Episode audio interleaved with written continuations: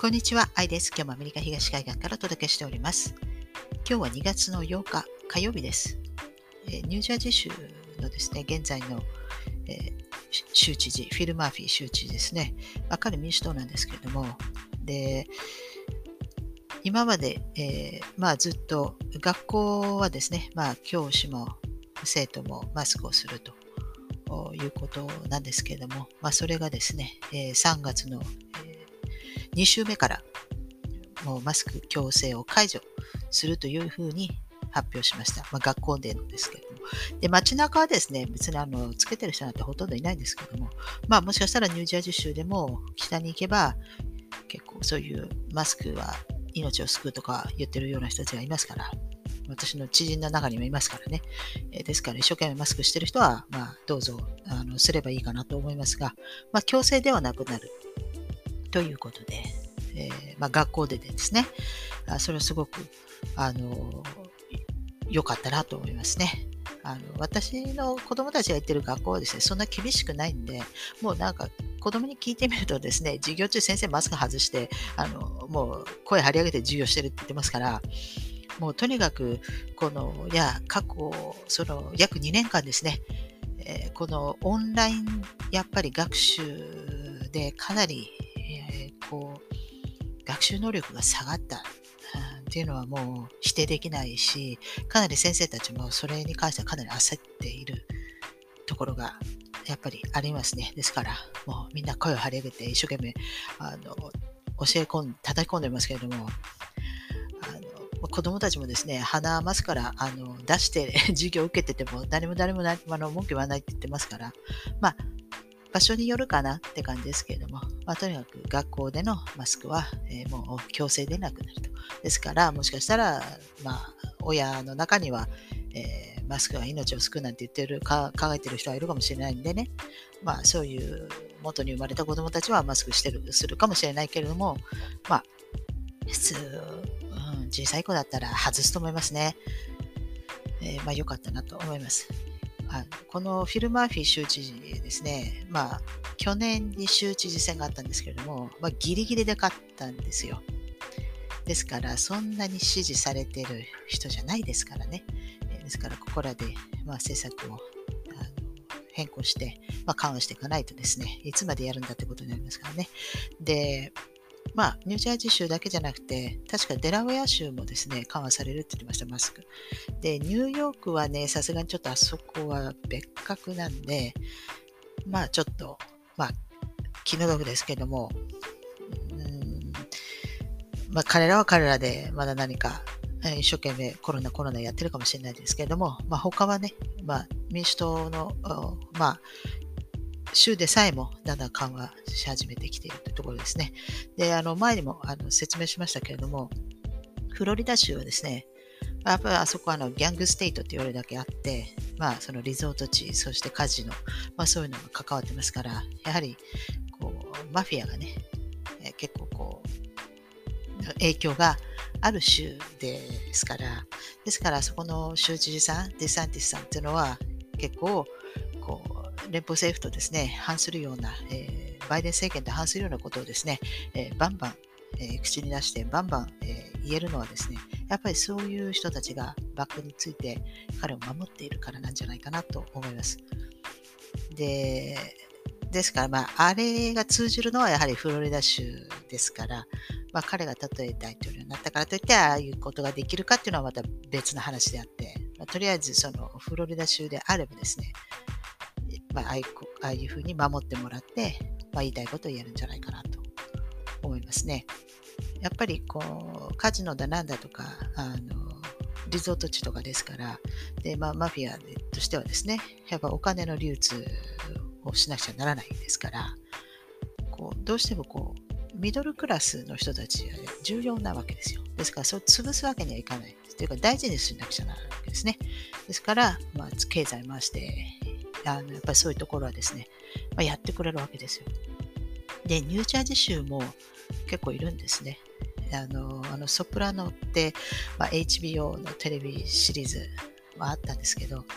まあ、舞台になるぐらいですから、結構イタリア系のですね、やっぱマフィアっているんですよ、結構。で、まあ、ロシアの人の人たちもいますけど、で、まあ、移民も多いですね、ニュージャージー州は。で、ですから、あの、アトランティックシティって言って、その、カジノの場所もありますからね、ニュージャージー州は。ですから、割とまだちょっと影響があるんじゃないかなと思います。で、フィル・マーフィーさんの、まあ、州知事選で彼ギリギリで勝ちましたけど、まあ、それの、えー、立候補者ですね、対抗馬が、まあ、イタリア系の人でしたけども、パッて見たからにあの、やっぱりちょっとマフィアっぽいような風貌をしてましたからね。えー、ですから、もういい加減にしろと、多分もしかしたら圧力かかったのかもしれないですけれども、やはりこう中間層を潰してしまうと経済回らなくなりますから、そこを大事にしたいんじゃないかなと思います。ですから結構マフィア、マフィアの人たちね。ですから、まあ、ニュージャージーも結構いるということで、まあ、たとええー、民主党の州知事さんでも、やっぱちょっと緩和していくんじゃないかなと思います。ですから、だんだん終わっていくんじゃないかなと、その、まあ、特別なね、え、ニューヨークとかカリフォルニアというのはま置いといて、まあ、大体全体的にまあ、終わっていくんじゃないかなと思います。アメリカは。で、私はもう、あの、まあ、コロナ2年ぐらい、もう2020年から始まってますけれども、私は一度も PCR 検査を受ける必要性がなかったので、まあ、受けないで今まで来ましたし、これからも多分、よっぽど何かが必要に迫られるのなら、あのまあ、受けなくちゃいけないそういった状況になるのならしょうがないですけれども、まあ、受けたことはなかったんですよ。で私の知人がですね、まあ、ちょっと PCR 検査を受けなくてはならないと。別にあの具合が気分が悪いとかそうではなくて、そのまあ、病院に行く、まあ、付き添いで行くのにですね、で、その陰性の証明書を見せないと病院にそのその患者と一緒に付き添いに行けないということで、で私、車出してですね、まあ、連れてってあげたんですよ。で、まあ、そんな遠くないですけど、で、まあ、ドライブスルーでやるんですけれども、まあ、一応ちゃんとアポを取らなくちゃいけないと。なんでこんなアポなんか取らなくちゃいけないんだろうと思うと、やっぱりその事前にですね、データ入あのをこう入力するわけですね。ですから、名前、住所、あの生年月日をやっぱり回収するわけです。それプラス、この PCR 検査で、そこまで、えー、するのかと思うんですけども、で、見たんですよ、実際。で、この、昔みたいに、始まった頃みたいに、もう本当な、あの、ああの、鼻の中、奥の方まで突っ込んで、喉まで突き去るような、だからそういうのじゃないんですね、もうすでに。今はもう鼻の中にですね、あの、綿棒みたいな、あの、ちょっとこうギザギザがついてるやつをですね、もう3秒、3秒、まあ、ですから6秒、あの鼻右と左の穴3秒3秒でで、それだけでこんなでそれでまあそれを液体の中にまあ入れてでそれをあの導管ポストみたいな専用のありますから、まあ、そこに入れるとそのあのその住所の名前だなんだっつうのと全部一緒にしてこんなんでウイルスの有無が分かるわけないじゃないですか。ですからあのこれはどう考えても DNA を回収してるとしか思えないんですけど私あのずっと犬の仕事を、まあ、してますから。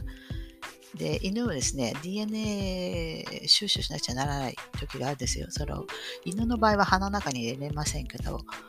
犬の場合はですね、口の中、あの歯茎のところですね、やっぱそういうその綿棒みたいなやつにちょっとギザギザ、ちょっとあのラフになってますから、でそれでぐるぐるぐるぐるぐるって言って、そのまあ、細胞みたいなですね、まあ、ちょちょちょって取るわけ、回収するわけですね。で、まあ、それをですね、えー、ラボに送って、で、3、4週間ぐらいで結果が出るんですけども、まあ、それをやらなくちゃいけない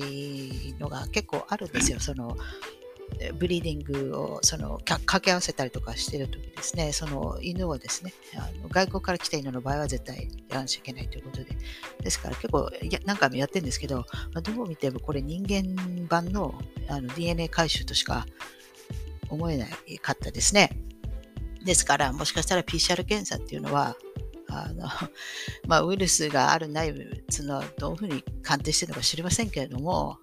今、あの、鼻の中にくるくるって入れるだけのを見て、これはね、こんなんでね、あの、ウイルスあの陰性陽性なんて本気で信じる人が、まあ、いるのかもしれないですけども私はちょっと信じられないですね。どう見てもその人のあの、まあ、DNA 回収してで、まあ、名前、生年月日、まあ、住所ですね。それとまあ紐付けして、で、まあ、それはですね、誰がそれをあの保管してるのかって話ですよね。で、私この間自分で書いた本をもう一回読み直したんですよ。で、ちゃんと自分でもちゃんと本に書いてました、あの頃。これから、で今までは、あの、まあ、子供が生まれてですね、出生証明書1枚発行するのに、例えばその人の生まれたその地域ですね、これが、ここが、えー、価値ある地域なのかないのか、でもそれはやっぱりインカム、その所得のそのあの金額によってですね、その地域的にあのいいところ、高いところ、低いところとか、まあ、そういうところからですね、あのその子のポテンシャル、将来のポテンシャルを、まあ、計算して、で、その発行1枚につき、いくらその FRB が発あのお金を、通貨を発行するっていうのは、こう額が変わってくるわけです。それからポテンシャルの高い子の場合は、えー、価値がありますから、その発行する、えー、額が高くなるわけですね。で、ですからそういうのがなされていたと。で、これデジタル化するんだったら、これ DNA に結びつけると思うんですよ。紐付けすると。ですから、その子の DNA からそのポテンシャルをあの、まあ、見て、で、それで、えー、まあ、デジタル通貨がですね、まあ、どんだけ発行されるかっていうのを多分、そう、こう変わっていくと思うんですよね、額がね。だから、あの、DNA と、こう、紐付けされるんじゃないかと。私、本にちゃんと 書いてました。ということで、あの、もし持ってる方はもう一回チェックしてみてください。あの最初のあの1、2、3章はあの飛ばして全然構わないですから。で、あのまあ、読んでない方はですね、あのもしよろしければあの読んでみてください。題名がどうしてもトランプ大統領の無血開国ということで、もう話的に、まあ、1年前の話になるかもしれないけれども、まあ、それはね、最初の1、2、3章あたりは、まあ、古い話になりますけども、まあ、それはなんかおさらいということで、あこういうことが起きたんだな、起きてたな、そういえばって、ちょっと懐かしく思ってくれれば、それであの私は嬉しいですけども、その重要なのは4章、5章ですから、あのもし読んでない方は読んでみてください。よろしくお願いします。で、で結構ワクチンのことも書い書いてました、あの頃。実際もうそういうことになってますけれども、起きてますけれども、あのまあ、それで、あの、まあ、PCR っていう名のもとに、あ人々のですね、かなり回収したんじゃないかなと思います、その DNA を。で、まあ、このままね、PCR 受けないで一生終わる方も多分いるかもしれないですけども、いると思いますが、まあ、人間生きてればいつ、えー、この陰性証明書を出さなくちゃいけないのかとかね、まあ、そういうことはなるかもしれませんから、まあ、いつかはあ収集されるでしょうけれども、まあ、これはまたさらにワクチンとは別に、えー、まあ、かなり収集されたかなと。で、それを、えー、誰が管理してるのかなっていうのが非常に重要になってくるわけですね。で、民間とかだったらもしかしたらそういった DNA の情報を売り飛ばす可能性もあるわけじゃないですか。もう今言われてますよね。データが新たなるゴールドだと。それぐらいデータというのは非常に重要になってきます。だからもうそのそのデータが今回のそのデジタル通貨のそのまあをバックアップしてるわけですね。ですから、まあ、今までは人間が担保だったけど、まあ、その前はゴールドが担保だったけども、それがあの人間に変わって、で、それが今度はあのデータに変わるわけですね。ということで、あのまあ、ちょっとあのびっくりしたんですけれども、まあ、PCR 検査もうこれ、かれこれ2年ぐらいやってますからね、まあ、かなりのデータを収集したんじゃないかなと思います。えー、それからですね、最後に、あの CNN のあのジェフ・ザッカーが、まあ、辞任したと。で、これ、あの、同僚の女性幹部との交際があったということで、まあ、それで女性問題に、で、まあ、辞にしたということなんですけれども、いや、多分それはですね、まあ、表向きで話であって、まあ、もちろん、まあ、その同僚の女性幹部と交際があったのか、不倫関係があったのか知りませんけれども、まあ、あったのかもしれないですけれども、あのこれ、まあ、ちょっと置いといて、で、プロジェクトベリタスという、あの、あるんですけれども、かなり、えー、こう炎上を狙ってですね、で、かなり有名になった、えー、そのプロジェクトベリタスの創立者、えジェームス・オキーフっていう方、結構若いんですけれどもね。で、まあ彼がですね、まあいろいろ乗り込んでって、で、CNN の、例えば働いてる人ですね、隠しマイクで、えー、そういう会話を、まあ、わざとこう、情報をですね、喋らせるような感じで、で実はそれは当あの各種カメラでですね、えー、全部録音されていったと、で、それをですね、一般公開して炎上を狙うような結構手法でですね、まあ結構有名になって、で、結構みんなあの、彼は正義の味方のようにですね、結構こう、叩いてるんですけれども、で、彼はですね、あの、自分はあの自殺なんかしないからよろしくねみたいな感じで、えー、キザにもですね、まあ、そんなことを言ってますけれども、彼はあの殺されないから別に大丈夫よって思いますけどもね。あの、マッカーフィーさんとは違うと思いますけどね。で、最近だと、その、あの、バイデンさんの、まあ、娘さんのね、日記をなんかどこからともなく入手したということで、まあ、それをですね FBI が、えー、いきなりですね家宅捜査をしてその日記を取り上げたと。でその日記がですねこれは本物の日記であると。で、そこにですね、えー、日記には、性的虐待だとか、えー、薬物乱用だとか、まあ、そういうものはですね、まあ、書かれていたということで、BI が捜査して、まあ、本物なんじゃないかという話、えー、よくできた話ですけれども、で、それ、まあ、裁判でですね、あの、まあ、これ、この、あの、家宅捜査で入手したこの日記をめぐって、で、まあ、これがですね、司法省が、えー、調査して、で、まあ、この日記をですね、あの、まあ、今後裁判、その、あの、そう、あの、なんていうんですかね、家宅捜査で、その得たその日記をですね、えー、調査に使っていいと。だからそういう判決を出したとか、まあ、つまりそのオキーフ氏、そのプロジェクトベリタスのオキーフさんが、まあ、ある意味勝利をしたような、勝ったような、あの、明らかにできすぎのですね、ことがあったわけですね。で、みんな喜んでるんですけど、これがですね、まあ、最近になって暴露されたのが、あのこのプロジェクトベリタスの株主っていうのはですね、この CNN のあのジェフ・ザッカーであったと。あの、ジャック・ドーシーも、あのツイッターの元 CEO ですね、まあ、ソリュー社も株持ってるみたいで、で、まあ、このお寄付さも持ってるけども、ですから CNN は自らですね、内部暴露をさせることによって炎上商法をやってたわけですね。この彼のこのプロジェクトベリタスと一緒に組んで。だから裁判でも勝つわけですよ。彼。だから、その、まあ、それぐらいやるほど CNN ってかなり営業が苦しいのかなと。あの大統領トランプ政権の時4年間ですね、もうとにかくひたすら大統領を批判することによって、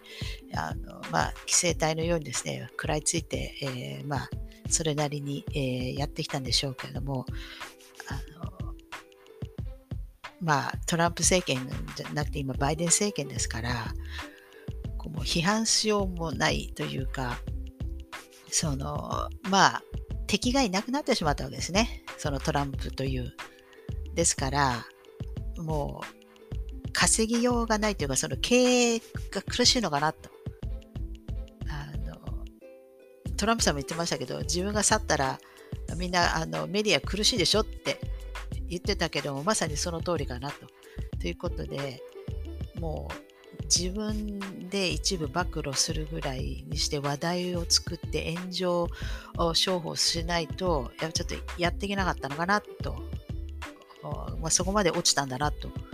思いますね。ですから多分それがですね、結構知られてきて、で多分辞任したんじゃないかなと思います。ですからまあ女性というよりも、多分このプロジェクトベータスの